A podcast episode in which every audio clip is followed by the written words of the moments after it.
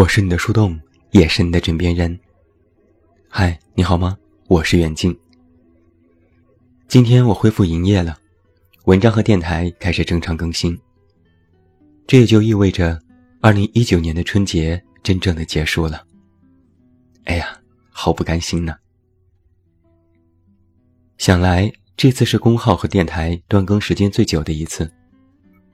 两周的时间，我杳无音讯，连图片或语音都没有发过，微信朋友圈也没有发过，断得很彻底。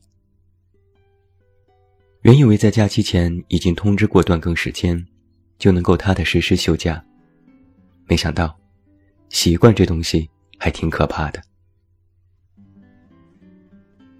春节假期之后，大家陆陆续续的开始上班工作。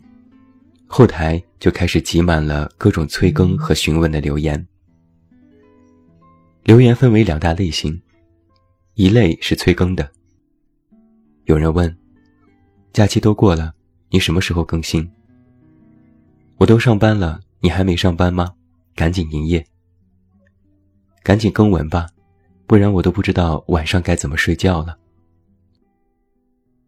这类留言是看过推送，也知道断更时间。但还是在催更新。另一类呢，就是询问的，比如有人说：“你是不是出什么事情了？怎么不更新了？难道是把我拉黑了吗？你去哪儿了？为什么还没有动静？”这类留言是没有注意到之前的通知，不知道断更时间，所以要询问。我点开留言的头像看资料。发现其中有一些朋友关注的时间很早，大多是在二零一七年之前。他们没有在公号留过言，我也不熟悉。原以为都成了僵尸粉，但意外的是，他们却一直都在。上周六我推送了独家的电台节目，后台又挤满了留言，大家纷纷表示：“终于等到你，总算更新了，好感动。”要哭了。前几天我和一个读者聊了聊这件事情，我还调侃说：“我发文的时候也没见大家有多积极，我停更几天，大家却都不干了，要扯旗造反。”他说：“这是很显而易见的事情呀，习惯就是这样的。”我问：“哪样？”他说。不一定每天都听，但你得在。这句话听起来特别的耳熟，我想了很久，才想起曾经我一朋友也说过类似的话。他的原话是：“不一定爱你，但你得在。”这话是他闹分手的时候对男朋友说的。我说一句有一点严重的话。在感情里，习惯也是很可怕的事情。因为有时你无法分清，你之所以选择一直和那个人在一起，到底是因为习惯，还是因为爱？在我的故事集《我知道你没那么坚强》里，我曾经写过小喵和娟子的爱情故事。在故事的前半段，娟子就无法分清。自己到底爱的是小喵，还是爱小喵爱他的那种感觉？但是娟子沉迷于这种被爱之中，把它当成了一种习惯。前几天我重看了电影《神奇动物在哪里》第一部和第二部，里面提到了一个概念：感情里有两类人，一类是 giver，一类是 taker，也就是给予者。和索取者，在感情当中，每个人都会扮演自己的角色，有自己的方向。有的人是给予者，愿意毫无保留的付出；有的人是索取者，喜欢被爱围绕，以获得安全感。但这其中有一个分水岭：一旦给予或索取成为了一种习惯。都会造成感情当中很多的事情变成理所当然。这里面有一个逻辑有点可笑。可笑的地方在于，本来你和某个人相爱是一种概率，但你却将这种概率背后的延伸当成了一种必然。还有很多人，比如我的朋友，她和男友分分合合，陷于争吵和冷战当中，但就是没有办法下决心分手。有一个重要的原因，就是因为习惯了。吵架时恨不得掐死对方，然后又觉得在一起习惯了，没有办法分开。不在一起不习惯，在一起了又彼此折磨，将感情变成了一种煎熬。是的，习惯到了一定的程度，就是煎熬。因为想要打破习惯，是一件不容易的事情。习惯的养成和改变都十分的困难，这一点我想每个人都深有体会。这其实和我们的生活原动力有关。我曾经就习惯写过一个比喻：想要养成习惯是制动力，但我们的生活本身存在着一定的原动力。只有当你的制动力大于原速度时，才能迫使原速度降下来，而这只是第一步。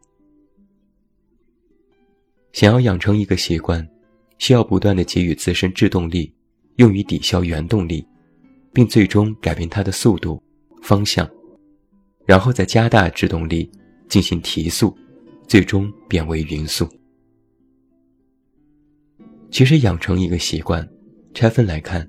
需要非常多的步骤，而改变原有习惯和形成新的习惯，同样也是两码事。我曾经看过一个心理学家总结过一个时间点：想要完全打破一个习惯，需要至少一个月的时间；而想要完全形成一个习惯，也需要一个月的时间。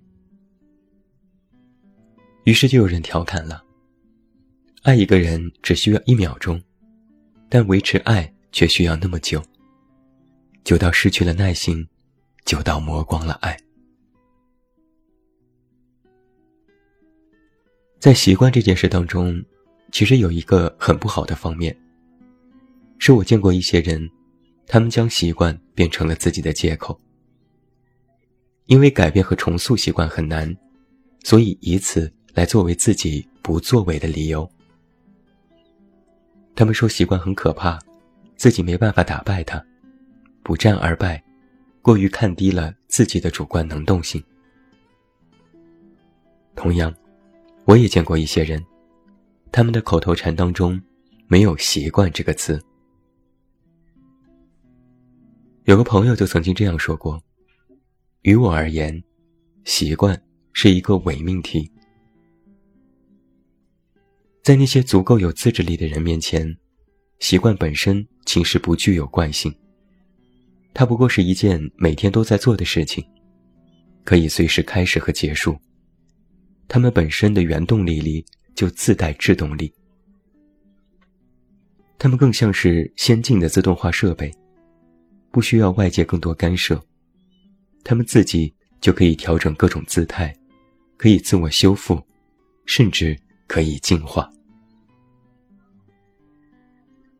朋友对我说：“习惯是一件可怕的事情。如果你将某些事情归于习惯，很明显，你就将它和其他事情区别分开，会被区别对待。那这其中就会有一些你可能还不自知的事情悄然发生了。”我细想过朋友的话，有什么事情？会不自知的发生呢？后来，我想通了。我在春节前的某篇文章里写过一段话，那是我在参与豆瓣十年活动时写下的，你可能还有印象。在那段话里，我给自己新的一年有一个期许，我是这样写到的：不把生命中自然而然的事情。当做是必然，永远保持危机感。我想很多读者在看到这句话时都会忽略它，因为它很老生常谈，很鸡汤，看起来没有什么实际的价值。但其实，这句话才是我今年最大的目标。他的意思是在说，我要在自己的生命里，逐渐模糊“习惯”这个概念。我甚至将它严肃地归为我人生下一阶段的启示。之所以要模糊“习惯”这个概念，并不是习惯不好，而是我渐渐地察觉到一件事：当你的人生处处都已是已知的习惯，事事都是习惯之后。你就很难再有更大的突破和进步了。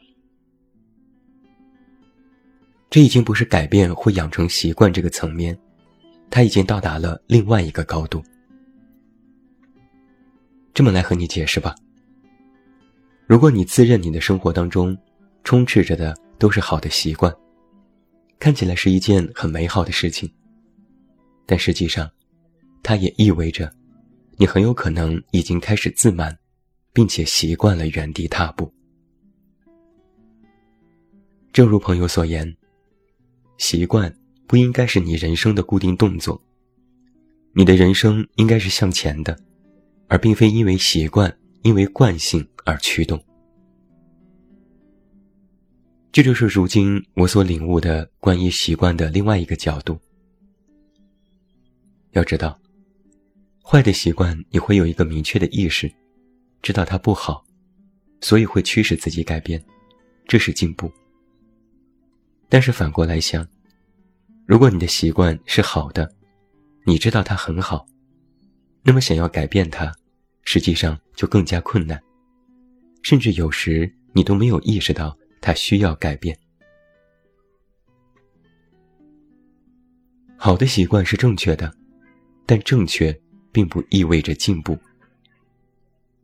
而改变好的习惯，并不是打破它、重塑它，而是要净化它。你应该尽早发现一件事情：当你到了一定的年纪，当你成长到了一定的阶段，你对自我人生的规划，就不应该是改变，而是净化。净化你的人生，才是成长后迫在眉睫的事情。改变坏的习惯，净化好的习惯，尝试不将你生活当中的习惯变成固定的模式，随时可以进行修整和微调，将自己变成导航，变成雷达，变成警报。习惯并不是你人生的终点，养成好的习惯也不应该是你的终极目标。当你察觉自己的人生开始顺风顺水。处处得心应手的时候，其实就更应该提高警惕了。所以我说，习惯真是一件有点可怕的事情。它更像是你亲自制造的糖衣炮弹，你以为自己百毒不侵，但很有可能是自缚双手，瞎子摸象。人们在谈到习惯的时候，喜欢说一个词。不破不立，而我更愿意将它改为破而后立。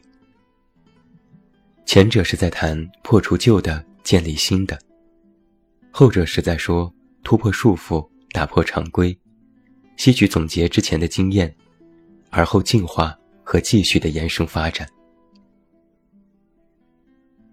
如果说新的一年我对自己和他人有什么期许的话，那这就是了。剔除你人生当中的惯性，保持自我的主动意识，永远都在前行和进化的路上。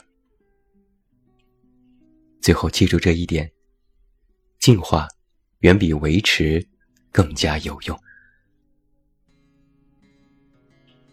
最后祝你晚安，有一个好梦。不要忘记来到微信公号“这么远那么近”进行关注，每天晚上陪你入睡，等你到来。我是远近，我们明天再见。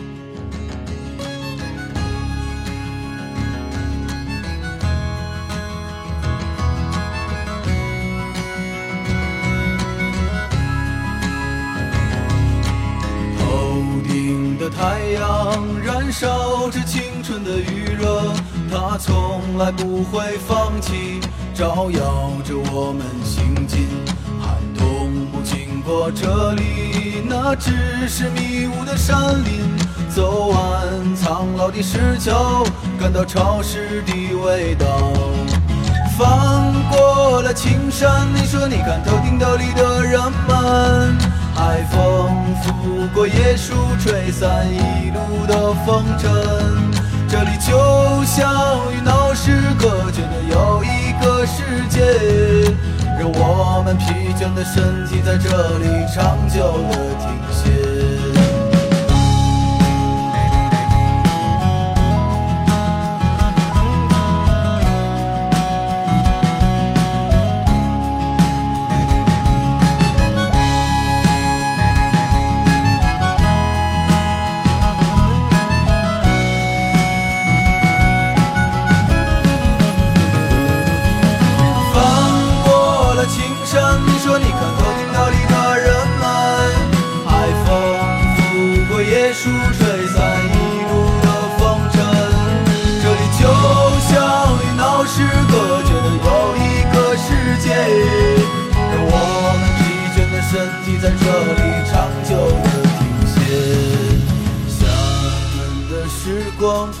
是我们的时光大海的波浪翻滚着我们的向往山谷里何时会再传来我们的歌声那一些欢笑已过去那些往昔会铭记。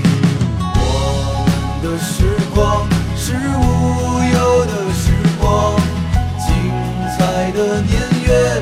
会被什么改写。